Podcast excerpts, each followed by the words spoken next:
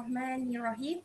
Assalamualaikum, selamat malam dan salam sejahtera.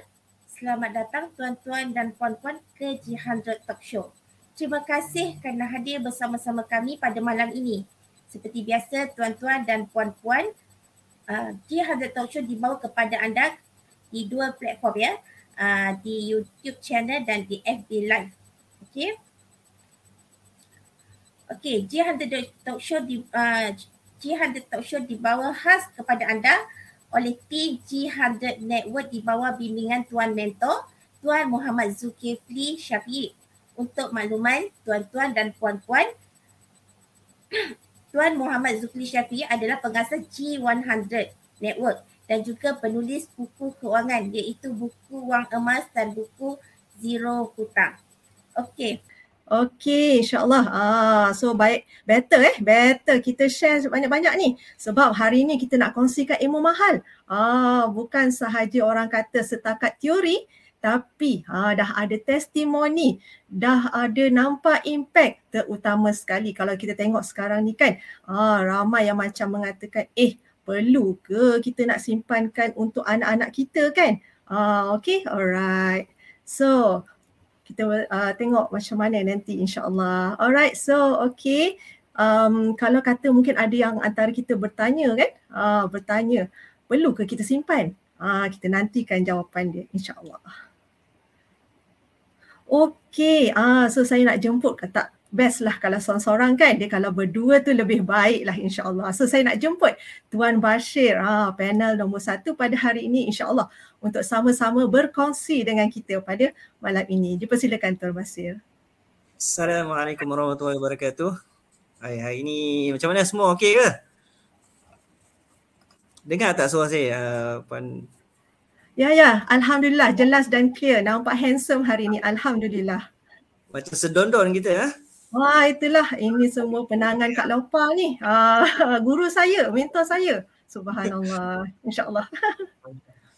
Okay. okay. Uh, so mungkin kita boleh mulakan ya uh, kita punya uh, kita punya live pada talk show pada malam ni. InsyaAllah mudah-mudahan lebih banyak lagi yang kita boleh kongsikan ya Tuan Basir. So mungkin uh, dekat sini uh, Kak Ija nak tanya lah sikit. Okay sebelum tu kita berkenalan lah kan. Uh, orang kata tak kenal maka tak cinta. Mungkin Tuan Basir boleh perkenalkan diri sedikit sebanyak supaya orang kenal kan. Jadi orang kata bila dah berkenalan lebih mesra dan lebih dekat. Uh, okay insyaAllah. Silakan. InsyaAllah. Okay, nama saya uh, adalah uh, Muhammad Bashir bin Mansur. So saya berasal daripada Pulau Pinang.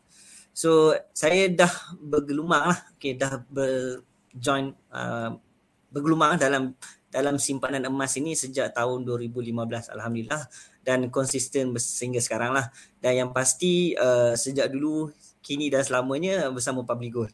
So saya hanya simpan emas Public Gold. Uh, salah satu sebabnya emas Public Gold ni uh, lebih mesra kepada semua benda lah.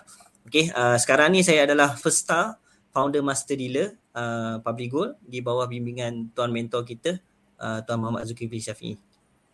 Okay. Alhamdulillah, masya-Allah orang kata berpengalaman ni ha banyak saya belajar daripada beliau. Sejak mula berkecimpung kan nah, tapi masa tu daripada jauh je. Hari ni alhamdulillah orang kata dapat sepentas. Alright tuan Bashir uh, Bashir. So basically eh uh, saya nak tanya sikitlah tuan Bashir. Basically ada orang kata perlu ke kita ni simpan emas untuk anak kita ni? Bunyi dia macam pelik macam mahal. Yelah kalau tengok emas tu kan untuk ibu-ibu je macam Kak Ija ni kan. Ah so anak-anak ni patut ke untuk emas? Dan apa pandangan tuan? Dan adakah cara ni berbaloi sebenarnya ataupun ada cara lain? Okay dipersilakan. Hmm okey saya suka dengan ayat uh, Puan Fazilah eh Puan Faiza. So uh, ayat tu apa bunyi macam pelik tapi mahal kan. Memang emas ni memang di kategori yang mahal lah, sangat mahal. Uh, kalau kita tahu emas kalau tanya tok nenek kita pun pada zaman dulu yang mana pada zaman kalau tanya tu Mahathir pun tu Mahathir kata zaman dia muda dulu pun emas mahal. Emas ni sentiasa mahal lah. Okay. So saya hanya ada masa lima minit untuk untuk menghuraikan persoalan eh. Uh, simpan emas untuk anak bunyi macam pelik atau mahal. Apa pandangan pandangan saya kan? So dia ada satu, dia ada satu, dua jawapan. Berbaloi atau sangat berbaloi. Okey, uh, memang secara personal saya dah simpan emas ini sejak tahun 2016 lah, untuk anak-anak saya. Saya mula simpan emas untuk saya pada tahun 2015 tapi saya mula simpan untuk anak-anak saya pada 2016. So kalau tanya saya sangat-sangat berbaloi lah. Uh, bukan setakat berbaloi saya sangat-sangat berbaloi. Pelik atau mahal uh, bergantung ah bergantung kepada ilmu yang kita ada lah. Kalau kita ada ilmu, kalau kita tahu cara dia, okay, simpan emas ni akan menjadi sangat-sangat berbaloi, sangat-sangat mudah dan juga yang pasti adalah murah dan patuh syariah. Yang penting kita nak uh, segala transaksi kita adalah mematuhi syariah lah. Okay. Uh, kenapa saya kata sangat berbaloi? Uh, kita ni sebagai uh, ibu bapa kan, uh, bila kita sendiri pun memanglah kita ada duit setiap bulan uh, gaji kan. Tetapi kita kadang-kadang ter, setiap bulan tu kadang-kadang kita uh, macam mana nak cakap ah, kita kekurangan duit. Uh, dengan simpan emas untuk anak ni sebenarnya, poin pertama adalah untuk elak terguna duit anak. Uh, okay. Kita tak mau bagi saya kalau duit anak-anak saya adalah hak dia saya tak mau guna duit dia. So apa saya nak buat? Saya perlu tukar duit anak saya ni ke dalam bentuk emas supaya saya tak terguna anak-anak duit anak-anak saya. Ya. So kita pun tahu kan kalau orang Islam uh, haram hukum dia guna duit anak ataupun dalam kata mudah zalim lah kalau kita guna duit anak-anak kita kan. So kalau kita sebagai ibu bapa sanggup guna duit anak-anak kita, uh, itu lagi teruk lah. Walaupun uh, kita nak guna duit anak-anak ni untuk keperluan keperluan anak-anak kita. Contohnya nak beli susu ke nak beli beras memang untuk anak-anak. Tapi kita kena ingat eh duit anak-anak ni adalah hak mereka uh, kita sebagai ibu bapa kita kena fulfill lah. Uh, kena fulfill uh, apa yang anak keperluan mereka. So kita kena tahu kita tak boleh guna duit anak untuk beli beras beli susu beli pampers. Tak boleh eh. So duit sebab apa? Sebab tu lah sangat berbaloi kita simpan emas sebab kita dapat bezakan. Yang mana satu duit untuk digunakan yang mana satu untuk duit disimpan. Emas adalah duit lah. Uh, so keperluan anak-anak adalah tanggungjawab kita termasuk uh, mereka punya simpanan lah. So kalau kita sebagai bapa pun sanggup guna di anak-anak tu saya bagi saya saya tak boleh bayangkan lah. Okay. Uh, dan simpanan emas ni kita kena tahu uh, anak-anak ni hanya perlu duit bila mereka berusia uh, 18 tahun ke atas lah uh, terutamanya kegunaan anak-anak ni adalah untuk pendidikan kan? Sebagai dana pendidikan mereka. Sama ada mereka ni berjaya sambung ke uh, ke Menara Gading atau tidak tu optional lah. Kalau anak-anak kita tak berjaya sambung ke Menara Gading mungkin mereka perlukan duit lah untuk membeli rumah. Selepas mereka habis belajar ha, selepas mereka dewasa for sure mereka perlu beli rumah kan? Bina kehidupan sama ada berkahwin uh, mula kehidupan selepas bekerja benda-benda ni perlu duit sebab tu kita anak kita sebagai ibu bapa ni kena kena berfikir jauh lah. So simpan emas untuk anak-anak. Kenapa uh, kalau orang tanya boleh tak simpan duit? Okay. Uh, dia berbeza lah. Uh, kalau kita simpan duit, kita tahu dalam tempoh uh, 10 tahun kebelakangan ni harga duit eh harga duit harga duit ber, uh, berbanding US dollar telah jatuh hampir 35%. Jatuh dalam tempoh jangka masa yang panjang ni, harga duit tu berjatuh. Okay dan nilai dia pun jatuh. Tetapi harga emas dalam tempoh jangka masa yang panjang dia sentiasa meningkat. Dalam tempoh jangka masa yang panjang kalau ikut uh, pakar kewangan jangka masa panjang ni 2 tahun ke atas. Okey. Kalau kita look back kita tengok uh, harga emas 10 tahun yang sebelum ni kenaikan harga emas mencecah uh, 130%. Melebihi ya, melebihi 130%.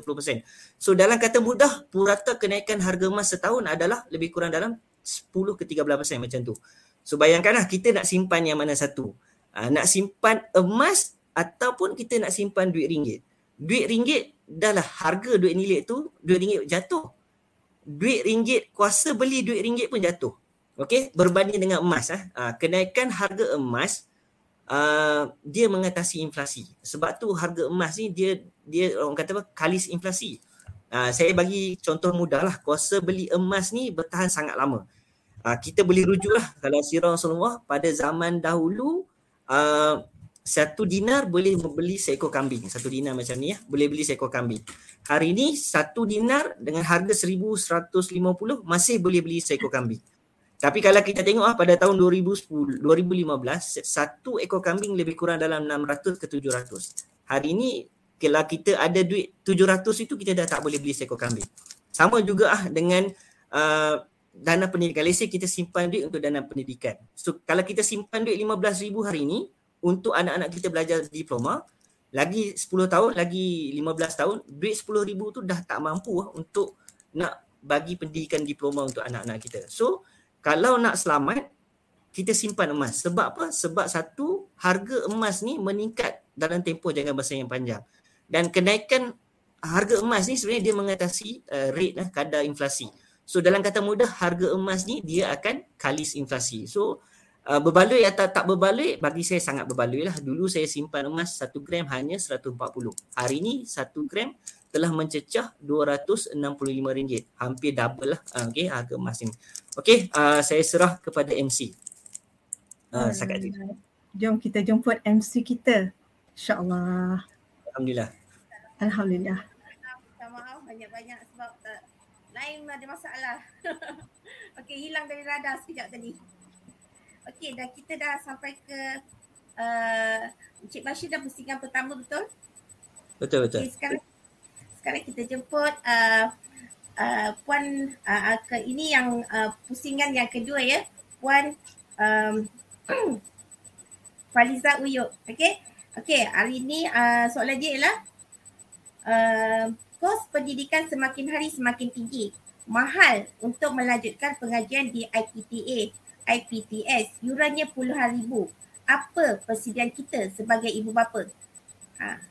Kita Alhamdulillah. Terima kasih Puan Rashidah ya atas soalan yang sangat cantik. Dan yang paling penting sekali soalan Puan Rashidah tadi, apa persediaan kita sebagai ibu bapa. So sebelum tu izinkan Kak Ija nak memperkenalkan dirilah kan. Orang kata kalau tak kenal maka tak cinta.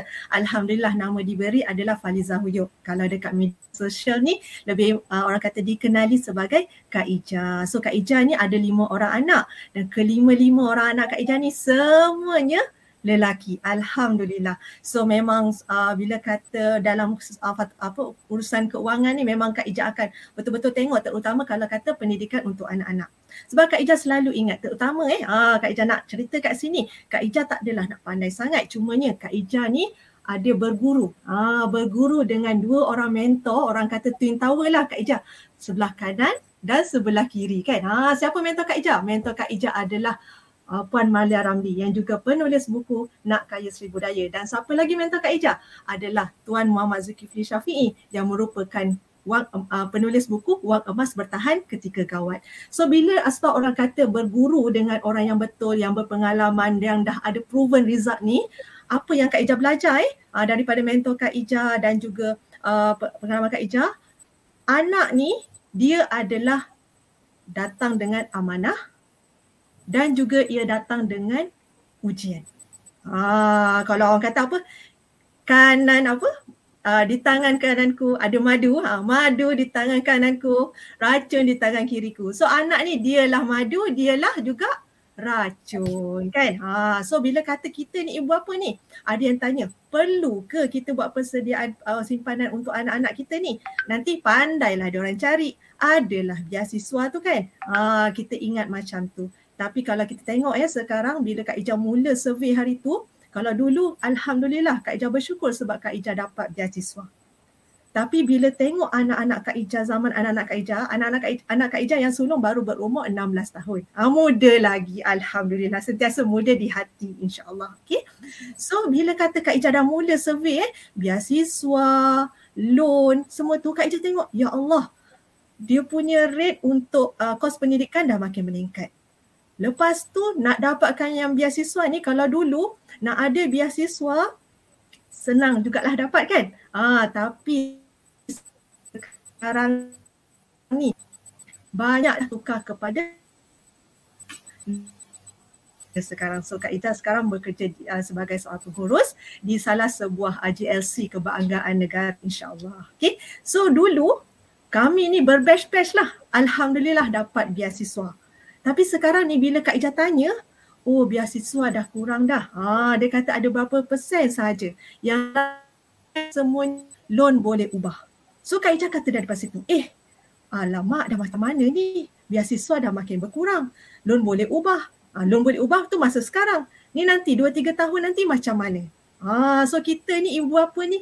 Alhamdulillah lah orang kata ada pekerjaan yang bagus kan, ada bisnes yang bagus. Apalah salahnya untuk kita simpankan untuk anak-anak kita. Okay. Okay. So bila ada kesedaran kat situ kan, apa yang Kak Ica nampak ya? Kita ni kena ambil tanggungjawab. Ha, sebabnya dia tak akan datang bergolek. Dan anak-anak kita ni Kak Ija tengok eh berdasarkan pengalaman Kak Ija dan apa yang mentor Kak Ija ceritakan berdasarkan pengalaman beliau kan. So apa yang beliau ceritakan eh Puan Malia selalu ceritakan pada Kak Ija dia kata, ah, Kak Ija, okey untuk anak-anak ni kita kena sediakan. Kalau kata kita mampu. Kalau tak mampu pun kita kena sediakan. Dalam tim Kak Ija kan ada seorang ibu yang hanya berniaga karipap suri rumah dekat rumah tapi beliau menabung emas. Ha, menabung emas untuk pembiayaan anak-anak beliau.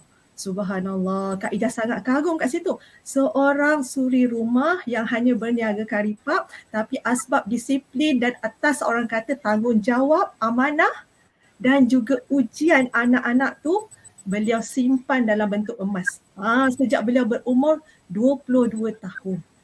Astaghfirullahalazim Kak Ija kata eh aku yang ada pendapatan bulan-bulan ni tak, takkanlah tak boleh nak orang kata allocate satu gram satu bulan. Dan untuk makluman eh ah, sebaiknya waktu yang paling baik untuk kita simpan emas ni adalah pada masa kita lahir. Ah, wait, wait, wait, keluar daripada perut ibu tu kan. Ah, itulah dah dapat surat beranak pergi register ayah kita bawa uh, apa pergi daftarkan dekat JPN tu kan. Ah, dah dapat IC. Itulah waktu terbaik. So bayangkan eh dapat dalam masa daripada mula lahir sehinggalah kita anak kita berumur 18 tahun kalau kata kita konsisten menabung satu gram, satu gram, satu gram. Ah, jom kita sama-sama tekan kalkulator. Tadi Kak Ija dah tekan kalkulator dah. Kalau kata kita dah mula menabung untuk anak kita daripada umur beliau bayi lagi sehingga 18 tahun, ah, dah ada lebih kurang 200 gram. Uh, itulah amount yang uh, mentor Kak Ijau Puan Malia Ramli selalu ingatkan. Kalau untuk dana pendidikan, okey kita allocatekan dalam 200 gram. InsyaAllah mencukupi. Dan kalaulah kata dapat biasiswa, tak apa. Uh, jadi boleh bagi untuk dia untuk meneruskan kehidupan pada yang lebih baik. InsyaAllah. So saya pulangkan kepada Puan Rashidah. Terima kasih uh, atas perkongsian Kak Ija kita hari ini. Okey, betul tu Kak Ija kan. Sekarang ni uh, memandangkan uh, kerajaan masih uh, bagi lagi apa uh, PTPN. Okey, tapi akan datang kita tak tahu ya. Jadi kita kenalah bersedia daripada sekarang. Uh, betul kan Kak Ija? Lepas tu yeah. biasanya untuk tadi Kak Ija cakap pendidikan anak-anak ya. Uh, uh, biasanya lah kalau saya lah kalau katalah anak saudara ke anak uh, anak menakan kan nak uh, baru lahir dia saya tak bagi uh, tak bagi apa ni tak bagi hamper tak bagi baju tak bagi apa tak bagi apa duit ke saya bukakan akaun untuk dia so uh, lepas tu pandai-pandailah mak bapak dia kan uh, nak nak apa nak top up kan dia punya tu Ha, betul tak? Jadi kita dah ada simpanan dah sediakan untuk dia. Jadi ibu bapa dia cuma orang kata hari raya ke bila-bila ada duit lebih, okey dia orang boleh masukkan. Okey? Okey, kita dah habis uh, kepada pusingan yang pertama. So kita akan pergi kepada pusingan yang kedua. Okey, ini adalah untuk Tuan Bashir ya. Okey, uh, Tuan Bashir dah bersedia ke? Dah, insyaAllah. InsyaAllah bersedia. Dah, insyaAllah. Minta maaf tadi lah dia. Okey, soalan yang kedua untuk uh, Tuan Bashir ya. Bagaimana emas boleh membantu merealisasikan impian setiap individu terutamanya anak kita? Okey, uh, soalan yang cukup baik. Uh, terima kasih moderator. Bagaimana emas mantu, membantu merealisasi impian setiap individu terutamanya anak kita. Uh, so sebelum saya nak cerita bab impian ni, tengoklah uh, 100 gram ni ya. Ini adalah 100 gram bunga emas. Harga dia sekarang lebih kurang dalam RM26,000 lebih lah. So setiap orang ada impian kan. Macam saya, impian saya dulu memang saya nak memiliki emas yang banyak lah. Ini adalah emas 10 gram, eh 100 gram lah yang bernilai RM26,000. Okay. Uh, secara jujur uh, setiap manusia memang ada impian. Uh, sudah pasti ya saya sebagai ibu bapa uh, dan saya percaya ibu bapa di luar sana ada impian uh, untuk anak-anak. Uh, kita terutamanya lah bab tentang pendidikan dan kerjaya mereka kelak. Uh, so kadang-kadang ni anak dapat uh, 80 periksa pun dia dah kecoh satu. Dia seronok seronok lah sama ada dia cerita dekat mak ayah dia. Dia cerita kat jiran kata anak dia pandai kan. Kadang-kadang sembang dengan kawan oh seronoknya anak aku dapat A matematik contohnya lah.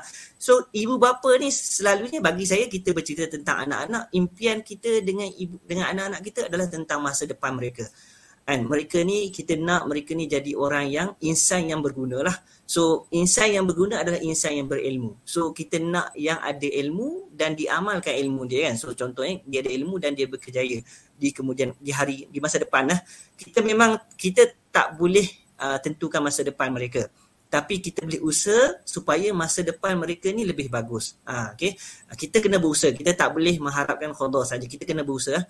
So secara peribadi impian saya saya nak anak saya belajar uh, ke Menara Gading. Ataupun dalam kata mudah saya nak anak saya ni belajar mengikut apa yang dia minat. Kalau dia minat menjadi seorang doktor dia saya nak dia belajar menjadi seorang doktor. Kalau dia minat menjadi seorang engineer macam saya so saya nak dia belajar menjadi seorang engineer. Dan dia dapat pekerjaan apa yang dia minat. Uh, okey? So saya bagi saya uh, saya tak sampai hatilah. Bila tiba masa dia bila tiba masa dia nak sambung belajar uh, saya terpaksa cakap dekat dia minta maaf ayah tak ada duit simpanan sebab tak sebab tak sebab tak ada tulisan tak mampu nak bagi pelajaran yang lebih baik. Kita tak mau jadi bapa macam tu kan. Kita nak apa yang anak kita nak demi kebaikan dia kita sanggup. Kita kita boleh bagi. Sebab tu kita kena simpan emas daripada sekarang kan. Sebab nak capai impian ni uh, terutamanya pendidikan kan? Pendidikan ni kita perlukan kos lebih kurang dalam uh, 15,000 ke 20,000 kadang kadang mencecah sampai 60,000 kan? Belum ini dalam negara belum pergi luar negara lagi kan? So macam puan puan uh, panel sebelum ni cakap kalau kita sekarang ni ada beasiswa sekarang ni ada PTPTN adakah 10 tahun lagi akan ada PTPTN atau akan ada beasiswa? Kita tak tahu. Di luar kawalan kita So kita jangan berharap kepada kerajaan, kita kena berharap kepada diri sendiri diri kita sendiri sebagai ibu bapa. Kita kena get ready apa yang anak kita akan perlukan di kemudian hari. So kalau bila anak nak masuk ke universiti, masa tu perlu 10,000, bukan masa tu baru kita nak cari kan. Nak terberak baru nak nak korek lubang. So susah lah kan. So kita perlu kumpul duit tu mula dari sekarang. Uh, mula ketika anak kita masih kecil. Bila mereka dah besar, mereka dah ada 100 gram macam ni. Mungkin ada 200 gram. So 200 gram ni insyaAllah mampu membiayai mereka ke peringkat yang lebih tinggi. Okay, uh, so kita renungkan balik lah. Saya cuba, saya selalu saya muhasabah diri saya. Saya dah bekerja sebelum ni lah, saya dah bekerja hampir 10 tahun. Dah bekerja 10 tahun tetapi nak simpan seribu pun susah. Ini kan pula bila anak kita nak masuk belajar, tiba-tiba nak nak duit sekedebuk 10 ribu. Mana nak cari? Bukan kita nak minta hutang kan. Anak kita nak belajar, bukan nak nak beban dia dengan hutang. So kita kena cari kaedah yang sesuai untuk menyimpan. Saya memang terus terang saya cakap ah, nak kumpul duit ni, nak kumpul duit eh, tak kisahlah ringgit ataupun emas. Nak kumpul duit ni perlukan pengorbanan. Kenapa saya kata perlukan pengorbanan? Sebab kita perlu tahan nafsu boros kita ni. Bukan senang, ah, dapat gaji RM20,000, boros dia macam RM20,000. Dapat gaji RM1,000, boros dia tetap macam RM1,000. So kita kena tahan nafsu boros ni eh tak boleh aku kena simpan bulan ni. So sebab tu mentor saya Tuan Muhammad Zulkifli cakap pesan dia pesan kalau boleh dapat gaji terus simpan. So maksud dia simpan dahulu belanja kemudian. Why not kita dapat gaji seribu simpan seratus lagi sembilan ratus guna sampai habis pun tak apa kan. So elok kita simpan. So saya saya percaya kita bukan tak pernah berusaha untuk menyimpan kita simpan duit tapi asyik bocor. Simpan duit dapat gaji simpan duit dalam ringgit bocor. Dapat duit uh, bonus setiap tahun bocor. Kan dapat duit keuntungan uh, duit keuntungan apa tu keuntungan bisnes pun bocor. Nak kumpul duit ni bukan bukan mudahlah sebab nafsu kita dengan duit ya uh, lebih kepada berbelanja. Sebab fungsi duit itu lebih kepada berbelanja. Fungsi duit ni untuk memudah kita memudahkan kita untuk berbelanja. Tapi fungsi emas untuk kita menyimpan. Naluri manusia dengan emas lebih kepada menyimpan. Contohnya hari ini saya ada 100 gram dalam fikiran saya, saya tak mau habiskan satu gram ni. Tapi saya nak ada lagi 100 gram. Supaya saya boleh tambah. Contohnya boleh tambah lagi 10 gram kan. Tambah lagi. So kita, nafsu kita dengan emas suka bertambah. Ada satu dinar, nak lagi satu dinar. So itu. Tapi kalau ada duit, ada seribu, eh nak belanja apa eh? Nak beli tudung tingkap, nak beli tu, lah kali habis. So pengalaman saya bermula daripada tahun 2015, Alhamdulillah, Sejak saya konsisten menyimpan emas, Alhamdulillah dana simpanan kecemasan saya hampir mencecah setahun. Sekarang ni dah lebih lah sebab nilai emas tu melebihi uh, yang dana uh, duit saya sebelum ni. Okay, so nasihat saya simpan emas untuk anak-anak kita. supaya mereka boleh guna emas ini uh, demi masa depan mereka yang lebih cerah. Okey. Sekian saya serah kepada moderator. Terima kasih Tuan Basir dengan perkongsian banyak ilmu-ilmu yang Tuan Basir bagi hari ini. Okey, memang betul. Kita memang selalu bocor. Kalau tak percaya, uh, simpan emas. Dia takkan bocor. Okey, okey. Uh, seterusnya kita pergi kepada uh, pusingan uh, kepada Kak Ija. Kak Ija, okey. Uh, soalan kedua untuk Kak Ija hari ini ialah boleh tak uh, Kak Ija kongsikan pengalaman menyimpan emas dan apa kebaikan pada diri Kak Ija? Okey, Alhamdulillah. Terima kasih Puan Rashida. So daripada bila penyimpan emas ni kan, dia ada dua benda yang Kak Ija dan keluarga Kak Ija dapat rasakan. Ha, so satu pada diri Kak Ija dan juga suami. Kedua adalah daripada anak-anak Kak Ija sendiri ya. Ha, Puan Rashida, sebabnya apa? Untuk diri Kak Ija kadang-kadang kan ah, kita ni ibu-ibu, ayah-ayah kan kadang-kadang kita kata apa? Ah, bagilah ibu pinjam sekejap je nanti ibu ganti balik. Kononnya lah. Tapi sampai ke sudah kadang-kadang tak ganti. Ah, dan Kak Ija dengar daripada ustaz kan dia kata duit anak-anak kita ni ah, adalah duit mereka, hak mereka. Jadi sekarang ni kita kena kalau kata ada yang macam Kak Ija ni dah terpakai, tergorek, terguna, ah, jom kita sama-sama taubat nasuhah supaya kita tak dipersoalkan nanti pada masa akan datang. So bila kata Kak Ija um, orang kata dah berkenalan dengan emas ni ya sejak tahun 2020 hari tu secara agresif. Sebelum tu Kak Ija berkenalan lah juga dengan emas. Tapi ni emas apa yang Kak Ija kenal? Emas 916. Ha, maklumlah macam mak-mak macam Kak Ija ni kan. Ha, memang orang kata membesar dengan emas kan. So orang kata saya nak cantik-cantik. Orang kata paling tidak adalah nak juga seurat dua. So sekarang bila kata Kak Ija ada kesedaran ya terhadap emas 99 ni dan macam mana dia boleh beri lebih nilai, Kak Ija ganti duit-duit anak Kak Ija tu dalam bentuk emas. Ha, dalam bentuk emas sebab target Kak Ija setiap anak perlu ada sekurang-kurangnya 200 gram. Ha, itulah insyaAllah cara Kak Ija bertaubat keuangan terhadap keuangan anak-anak Kak Ija tu. Ha, itu daripada diri Kak Ija dan juga suami Kak Ija. Tak adalah banyak sikit-sikit je tapi yelah orang kata disiplin kan supaya kita tak pecah amanah. Itu yang paling penting. Dan dari segi anak-anak Kak Ija pula eh yang kedua tu dari anak-anak Kak Ija masa uh, sebelum Kak Ija kenal dengan emas orang kata apa emas 99 ni Kak Ija terdengar lah, ha, Kak Ija terdengar lah perbualan antara anak Kak Ija ni dengan nenek dia. Ha, dia tahu dia kata apa? Alah, duit abang ni apa ibu ambil. Kak Ija kata, eh mana dia ibu ambil? Ibu masukkan dalam bank. Jadinya pada dulu bila kata Kak Ija kata, okey duit raya ni jom kita simpan dalam bank. Memanglah Kak Ija ada bawa dia pergi bank, lepas tu masukkan dalam akaun semua tu. Cuma dia nampak, oh nombor-nombor-nombor macam tu. Dan dia kata, ah ini ibu pegang. Dia sebab nampak buku tu ibu pegang. So pada dia adalah ibu ambil duit dia. Lepas Kak Ija berkenalan dengan emas eh. Ah, dan Kak Ija selalu juga buat live dan tunjuk-tunjuk pada anak Kak Ija kan. Emas macam ni. Lepas tu entah macam mana entah dia tengok status Kak Ija tu ada gambar hantaran and what not. Maklumlah dah ada anak remaja kan. Ah, 16 tahun, 14 tahun. Sangat-sangatlah orang kata pengalaman baru untuk Kak Ija. Yang sangat memeranjatkan Kak Ija adalah bila kata Kak Ija dah mula ajar mereka eh untuk menabung emas, makna ada duit Kak Ija tukarkan kepada emas dan Kak Ija empower. Ha, maknanya Kak Ija serahkan kepada mereka. Contohnya eh, kalau kata account tu sendiri, Kak Ija bagi dia login. Kalau kata account bank, ah jangan haraplah Kak Ija bagi login dan password tu. Tapi kalau melalui account gap, Kak Ija bagi ah passwordnya dan juga apa uh, login dia dan juga passwordnya. Sebab sistem tu sendiri pun dah ada banyak security. Uh, dan lagi satu dia tak boleh lah nak transfer emas kepada orang lain kan. Jadi security tu uh, orang kata kalau kata nak withdraw ke apa ke ada security yang bagus. Jadi anak Kak Ija rasa eh aku menyimpan dan aku pegang. Ah itu yang dia rasa. Dan lepas tu bila kata dah sampai certain gram Kak Ija bagi pilihan. Kak Ija kata okey sekarang ni tengok dalam akaun abang setiap seorang satu tu kan daripada anak kerja yang sulung 16 tahun dan yang kecil umur 3 tahun. Yang 3 tahun tu tak tahu apa lagi lah. Tapi yang sampai sekolah rendah tu apa dia kata? Uh, okay, uh, Kak Ijah kata, okay tengok uh, tengok ni. Uh, tengok ni ha.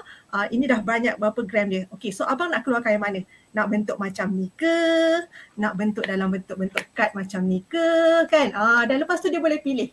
Dia boleh pilih lah apa jenis-jenis orang kata kegemaran dia kan. Dan Kak Ija bagi setiap seorang tu ada satu folder masing-masing. Dan Kak Ija kata tak apa ni simpan untuk awak. Awak simpan ada kat mana awak nak simpan. Ah, so dari situ dia rasa eh ah, empower dan tiba-tiba Kak Ija pun tak pasti macam uh, anak Kak Ija yang uh, umur 11 tahun tu tengah-tengah Kak Ija meeting tiba-tiba dia bagi RM100. Kak Ija kata kenapa RM100 ni? Ibu ni untuk simpan emas. Masya Allah. So dari situlah Kak Ija nampak eh emas ni bukan sahaja membantu mendidik Kak Ija tapi mendidik anak-anak Kak Ija dan dia appreciate dan rasa empowerment terhadap apa yang uh, orang kata terhadap simpanan ni. Ah dan lepas tu dia nampak pula yang dekat Facebook Kak Ija ke apa kan uh, kat status dia nampak eh ini boleh jadi emas kahwin. So abang-abang yang dah remaja tu dia kata ibu betul ke ini jadi hantaran? Betul. Ah bayangkan Uh, Kak Ija suka nak bayangkan kan sebab maklumlah anak remaja ni kita tak boleh nak tahan perasaan dia kan. Cuma kita perlu guide. Uh, apa yang Kak Ija kata, bayangkan bila abang nikah nanti, abang sebut, uh, aku terima nikahnya dengan satu dinar. Kan rare daripada nak sebut seratus ringgit, lima ratus ringgit. Biasa. Uh, tapi kalau masa nikah tu nak sebut satu dinar, uh, berapa? Lima, uh, puluh gram. Kan lain daripada yang lain. Uh, itulah abang nak keluarkan dinar. So dari situlah Kak Ika nampak Masya Allah gram makin bertambah. Dia ada seratus cukup seratus saja. Nenek dia bagi. Lepas tu duit sekolah. Ada je. Kata mana duit seratus ni? Macam tak tahu. Kalau sebelumnya Subhanallah nak dapat seratus tu payah sangat. So Alhamdulillah lah memang orang kata dengan emas ni orang kata bukanlah nak sembang uh, kari tapi memang Kak Ija dah rasai dan begitu juga dengan anak-anak Kak Ija. Alhamdulillah. Okey, terima kasih atas perkongsi Kak Isha.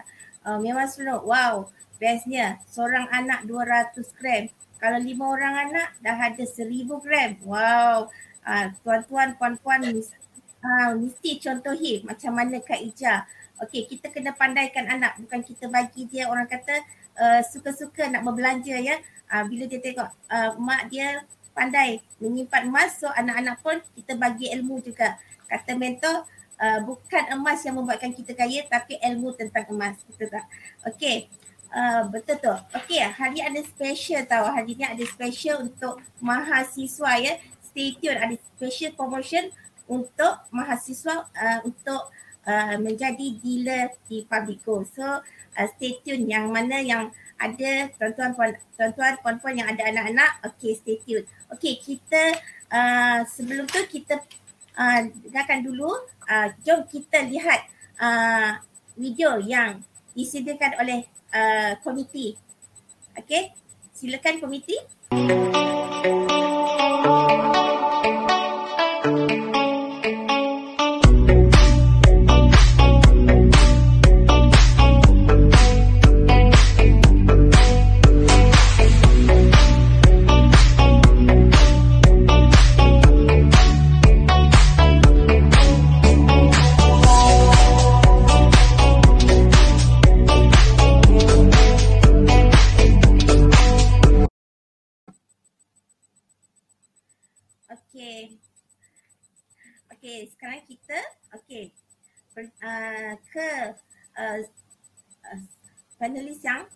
Maksudnya kita dah uh, pusingan yang terakhir, pusingan ketiga. Okey? Uh, adakah Tuan Bashir dah bersedia? Okey, insyaAllah bersedia. Yeah. Okey, ini soalan last untuk uh, Tuan Bashir. Eh. Okey. Hmm. Hmm. Apakah cara paling mudah untuk memiliki emas? Silakan okay. Tuan Bashir. Uh, okay. Uh, InsyaAllah saya akan jawab sebaik mungkin. Uh, okay, saya suka dengan perkongsian Kak Ija tadi kan. Uh, anak-anak dia uh, bagi duit sama juga dengan saya. Anak-anak saya ni kalau dia ada duit, lebih dia akan suruh simpan dalam emas. Dia automatically dia akan beritahu simpan dalam emas lah. Uh, ini contohlah emas untuk yang saya simpan untuk anak-anak saya. Uh, ini emas edisi post Malaysia lah. Okay, saya beli seorang satu. Okay, dan saya beli juga extra lah in case saya ada ada anak kan. So saya tak tahu.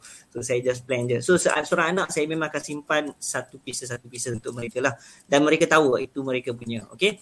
Uh, untuk malam skop dia lebih kepada untuk anak-anak. Bagaimana cara paling mudah untuk simpan emas uh, bagi anak-anak kita lah. Uh, cara paling mudah untuk kita simpan emas anak-anak adalah melalui akaun emas gap. Okay, uh, akaun emas gap ni uh, gold accumulation program. Okay, akaun ni paling mudah bagi saya paling murah dan patuh syariah. Okay, konsep akaun emas gap ni sama juga kita simpan duit di bank. Sama je konsep dia di mana mana mana bank. Yang beza dia adalah uh, akaun emas gap ni simpan dalam bentuk gram emas. Ha, contohnya hari ni harga gram emas 1 gram adalah RM265. So bermaksud kalau kita simpan RM265, dia akan ada 1 gram dalam akaun emas gap kita. Okay? So setiap kali kita simpan, sistem auto convert duit kita tu uh, kepada gram emas. So kita accumulate lah. Contohnya bulan ni uh, saya ada, ada duit, saya simpan 1 gram, 265 hari ni. So bulan depan, masa saya nak simpan that time mungkin harga 270. So saya masukkan 270, dia akan ada another 1 gram, so dia jadi 2 gram.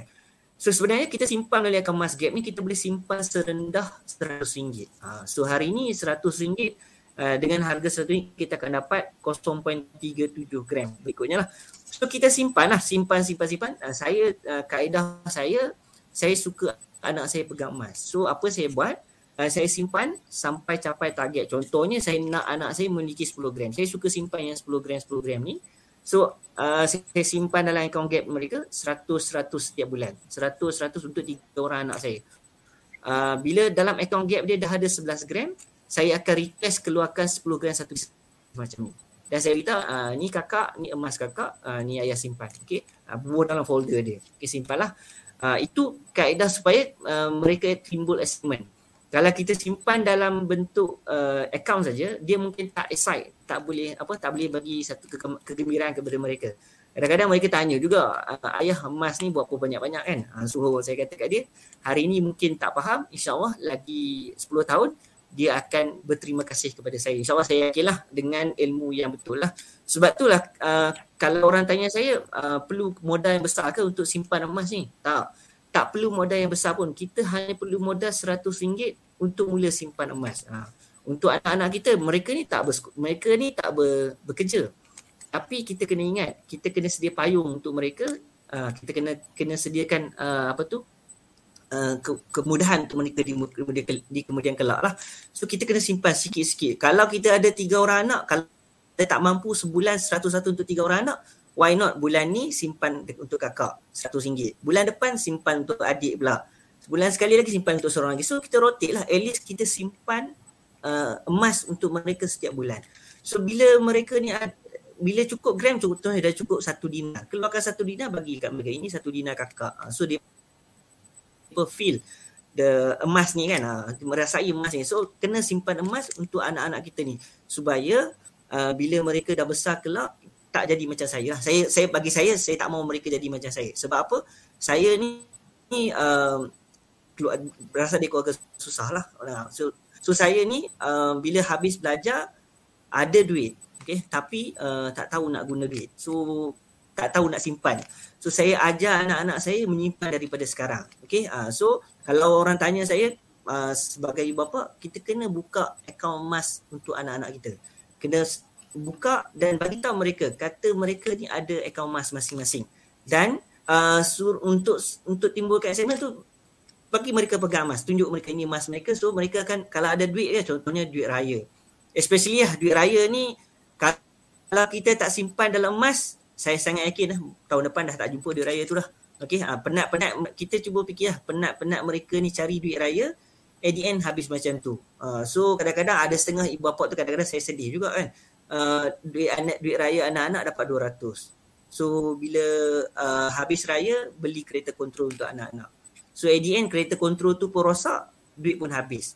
So anak-anak tak ada simpanan, ayah pun tak ada simpanan, kereta kontrol pun rosak kan. Why not? Kita ubah cara cara simpanan anak-anak kita ni.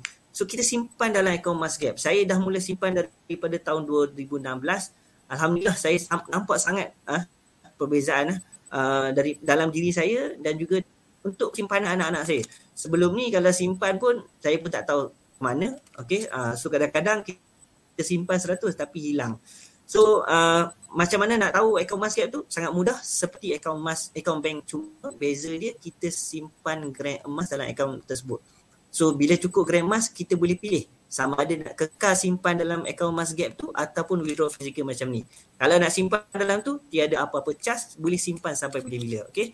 Uh, okey saya serah kepada MC harap uh, membantu menjawab soalan tu. Alhamdulillah. Terima kasih Tuan Rashid atas perkongsian.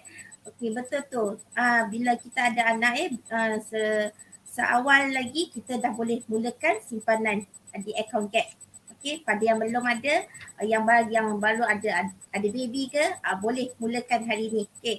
Jadi uh, okey, uh, sebelum tu saya nak ingatkan uh, kepada tuan-tuan, puan-puan yang ada yang belum lagi mendaftar lucky draw. Ah uh, mana tahulah kita bertuah malam ni kan. Ha uh, ada uh, uh, cabutan bertuah hari ni. Okey, lucky draw. Okey, boleh uh, daftar dulu. Okey. Okey, kita teruskan kepada okey soalan terakhir kepada ah puan puan uh, Fariza okey. Okey, jadi Kak Ija, ha senang Kak Ija lah senang panggil kan. Ha susah orang panggil Kak Ija kan. Uh, manja-manja sikit gitu kan. Jadi hari ni ha, okey, yang uh, soalan dia adalah apa keistimewaan public group? Uh, silakan Kak Ija. Tak dengar Kak Ija suara? Okey, public good ada keistimewaan. Kak Ijau pun ada keistimewaan. Walaupun nampak macam nama manja-manja je kan. Ah, tapi tetap garang dengan anak-anak. Okey, dengan cik abang je yang manja-manja. Alright. So, kenapa Kak Ijau pilih public gold ni? Ah, kalau kata untuk menyimpan emas. Macam Tuan Bashir mention tadi kan, nak mula menabung emas ni senang.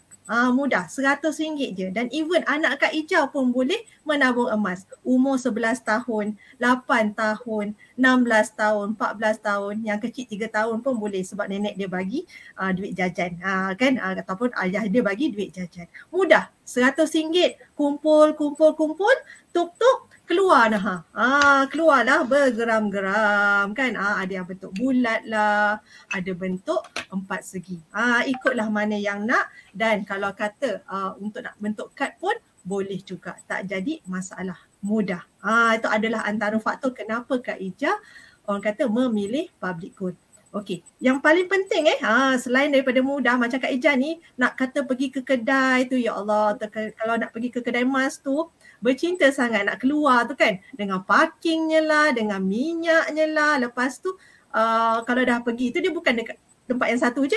Banyak cabang dia. Ha, maklumlah kalau kata nak pergi ke kedai tu, ke kedai emas tu, dia akan terjumpa sana, terjumpa sini. Ha, memang sangat-sangat sangkut kan. Ha, dan bila kata Kak Ijah berkenalan dengan public gold ni, yang paling sangat ketara adalah harga dia yang rendah secara total. Ah, dia tak ada kos tersembunyi. Semuanya ada dekat website. Dengan gold premium dia ke, dengan deliverynya semua dah ada tertera. Tak ada dah harga-harga orang kata terselindung. So totalnya murah. Dan kalau kata kita bandingkan eh, dengan dekat kedai uh, emas ni, dia lebih murah 20 sehingga uh, 30 ringgit per gram. Banyak tu. Ah, so banyak saving yang kita boleh dapat. Hari tu masa Kak Ija cuti sekolah kan balik kampung. So berboraklah dengan sepupu ni. Dia kata hari tu dia pergi Terengganu. Ah, nak beli emas dia kata. Tapi ni alamak macam mahal. Sekali tu dia kata tak apalah. Ah, saya beli dekat public gold je. Ah, macam tu lah katanya. So dia murah. Dan yang kedua adalah dia ada jaminan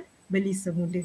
Ah, jaminan beli semula ni apa maksudnya? Tak kisahlah dia kemek ke, dia kepak ke apa situasi pun insyaallah ah public gold ada jaminan beli semula dan yang paling best ada jaminan spread iaitu antara 6 hingga 9%. Itu yang paling penting sebab kita bukan sahaja nak mudah beli tapi kita nak juga mudah jual ataupun kita cairkan. Cairkan tu bukanlah kita nak cair-cair atau nak bakar ke apa ke tak. Maknanya kita tukarkan kepada cash. Alright? So itu yang kedua. Maknanya ada jaminan, ah, lepas tu mudah dan kemudian eh spread dia rendah tadilah 6 hingga 9%. Okey. So lepas tu, ha lepas tu kadang-kadang ada yang nak tengok lah kan. Ha dan kalau kata nak arah nu kan ke kan. Banyak cawangan. Ha kita ada banyak cawangan. Kalau dekat Malaysia saja ada 18 cawangan. Kalau kata sekarang ni tengah berkembang dekat Indonesia, kita ada 5 cawangan. Kalau kata tak nak pening-pening, kita boleh jual je secara online. Tak payah pening kepala kan ha, lepas tu yang paling penting stok dia tak ada terhad ha, tak ada had maksudnya apa maksudnya nak beli satu kg InsyaAllah ada. Daily apa orang kata boleh collect dekat branch. Ha, so kena buat appointment dululah. Ha, itulah antara sebab kenapa Kak Ija suka sangat menabung emas ni. Dan even eh, walaupun mungkin ada uh, yang hadir pada malam ni adalah mahasiswa ha, ataupun anak-anak muda. Sebenarnya kita semua ni boleh bermula. Ha, nak kata kita semua ni Kak Ija pun muda juga kan. Ha, so anak-anak muda ni boleh mula sekarang. Tak payah pening-pening, mula seratus. Ha, Kak Ija suka orang kata apa? Start small, grow further. Ah, kadang-kadang kita ni impian tinggi sangat. Tinggi kenapa? Oh saya nak tunggulah ada seribu lebih nanti baru nak mula simpan emas. Oh tunggulah nanti nak gaji. Oh tunggulah nanti nak dapat bonus. By the time nak dapat bonus semuanya dah tak ada. Ha, dan bestnya dengan uh, public gold ni serendah RM100 pun. Macam Tuan Masyur cakap tadi kan dah boleh dapat 0.37 gram. Ha, orang kata biarlah tak apa mula 100, 100, 100 tanpa sedar tiba-tiba dah 10 gram. Ah itulah secara totalnya kenapa Kak Ija pilih public gold bukan sahaja terhadap simpanan tapi yang paling penting dia ada peluang perniagaan. Ah ha, that's why lah kenapa Kak Ija memilih public gold ni sebab Allah salah satunya adalah untuk Kak Ija ada legacy. Ah kan orang kata bila kata anak-anak lelaki ni kan tanggungjawabnya tinggi. Jadi kalau boleh Kak Ija nak biarlah dia bermula orang kata apa pada tahap yang positif. Ah sebab kalau katalah dia belajar lepas tu terpaksa berhutang, maksudnya dia memulakan kehidupan dia tu pada negatif. Tak ada pendapatan lagi tapi dah ada hutang. Ah itulah yang mentor Kak Ija Puan Malia Ramli selalu ingatkan. Ibu bapa bijak dia kata. Ah ibu bapa bijak.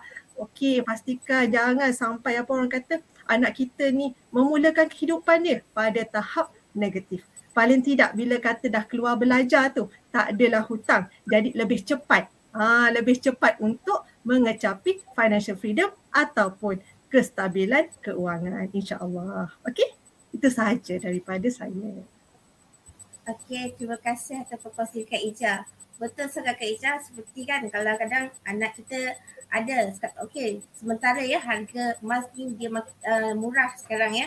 Uh, ada kadang-kadang ibu bapa ya dia nak hadiahkan untuk kahwin. Okey, dia beli hari dia harga berapa? Mungkin anak dia nak kahwin lima tahun lagi. So, uh, macam Puan Malia kita eh, dia selalu tulis dekat belakang tu berapa harga dia beli. So, bila anak dia kahwin, mungkin harga tu bukan lagi uh, harga hari ni. Mungkin uh, lebih lagi. Uh, jadi, dari sekarang kita dah mula menabung. Uh, kan? Kadang-kadang hari, untuk hari apa?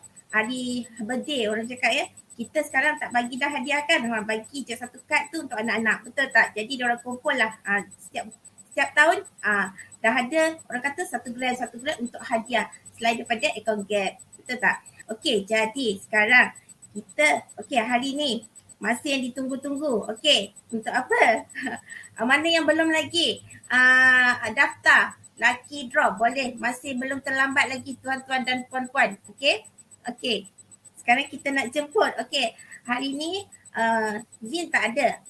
Okey, yang akan digantikan oleh uh, uh, siapa? Cuba teka. Ialah Tuan Ujang. Okey, uh, Tuan Ujang. Boleh? Ah, uh, dah keluar dah Tuan Ujang. Ya saya, suara clear eh? Uh, Okey, clear. Okey. Ah, uh, belum lagi. Sabar nak kena tunjuk dia punya promo. Tak sabar okay. sabar. Maaf ya. Saya punya kru baru ni. okay. So uh, anda semua masih lagi boleh daftar untuk uh, Lucky Draw. Uh, eh, sebelum tu saya share screen. Okay. Promo hari ni uh, eh, dia selari dengan tajuk kita untuk anak-anak. So promo hari ni untuk anak-anak kita. Uh, eh. Alright. So hari ni kita ada promo dealership student. Eh. Promo dealership student. Okey, 20 gram, uh, eh gold bar 20 gram boleh buat EPP 10 ataupun go uh, gap 20 gram tambah rem RM200. Okey, jangan lupa submit salinan kad pelajar anda di help desk. Ini untuk normal dealer. Okey? Ah, eh so next. Ya, eh, dia dia first time buat benda ni. Okay next ah eh untuk priority dealer pula 40 gram boleh juga EPP 10 ataupun buat gap 40 gram tambah wildcard RM200 dan jangan lupa submit salinan kad pelajar anda di helpdesk. Okay ah ini untuk priority dealer. Okay, jangan lupa remark dia FB Live 140922. Promosi ini akan tamat 15 September 2022 sebelum 12 tengah hari. Okay, uh, jika anda kurang jelas, anda boleh hubungi uh, rakan anda yang bawa anda datang untuk lihat apa menonton uh, G100 Talk Show pada malam ini. Okay, uh, eh, sekejap. Okey, dah ready untuk kita punya lucky draw. Ah, eh, sebelum tu saya jemput kita dua speaker kita, Puan Fazilah Huyub dan Tuan Bashir untuk ke ke pentas. Okey, jap ya. Saya share dulu ya.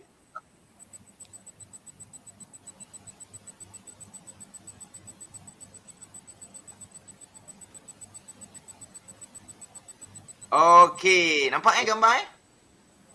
Nampak, nampak. Okey, kita eh? refresh dulu. Ah, dah ready belum? Kita refresh lagi sekali. Okey, so hari ini ah eh hadiah dia ada tiga, okey, ah, RM10C wallet, okey, yang kedua RM30C wallet dan yang pertama RM100 wallet. Oh, RM100 banyak oh. Okey.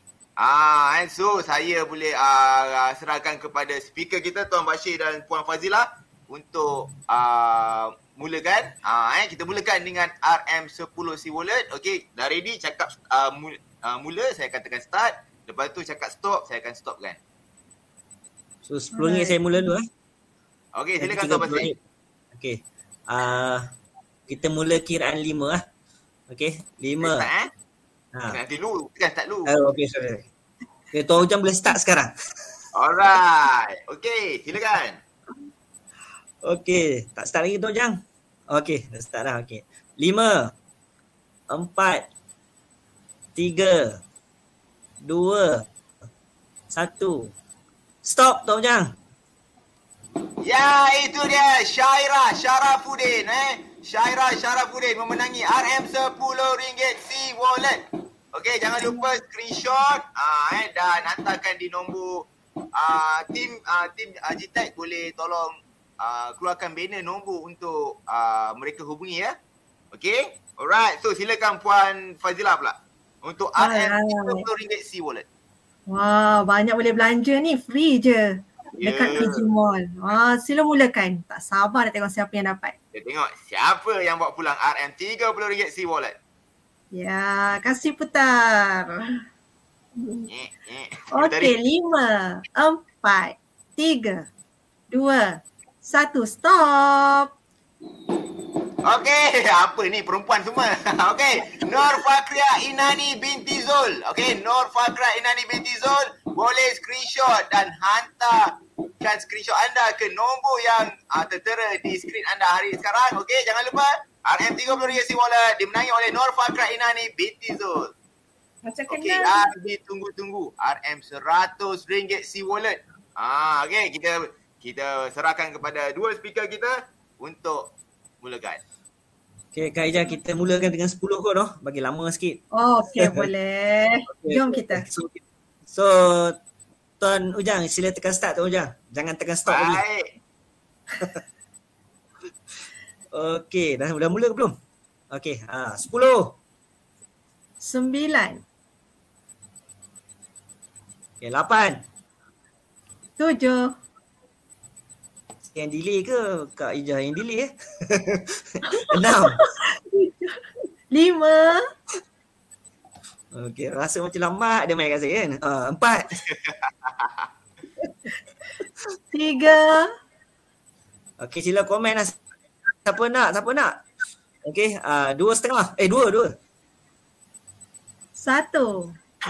Stop.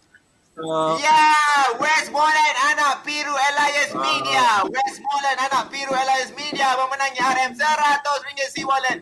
Jangan lupa screenshot dan hantarkan di nombor yang tertera di skrin. Tanya-tanya pemenang kita pada malam ini, Syaira Sharafuddin, Nur Fakra Inani binti Zul dan Westmoreland anak Piru Media.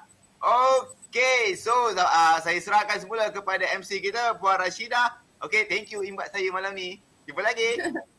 Okey, terima kasih Tuan Ujang. Okey, tahniah kepada pemenang-pemenang malam ini. Uh, tuan-tuan dan puan-puan, uh, hari ni ada yang dapat uh, lucky draw. Uh, sambil kita dapat dapat ilmu hari ni. So uh, ilmu tu percuma je hari ni yang diberi oleh uh, tim G100. Okay. Uh, so uh, kita uh, kalau ada kesilapan, uh, orang kata ada silap dan salah, okay, minta maaf. Jadi uh, di sini uh, kita berakhir pada malam ni. Okay, kita jumpa lagi di minggu depan, insyaAllah. Okay, bye.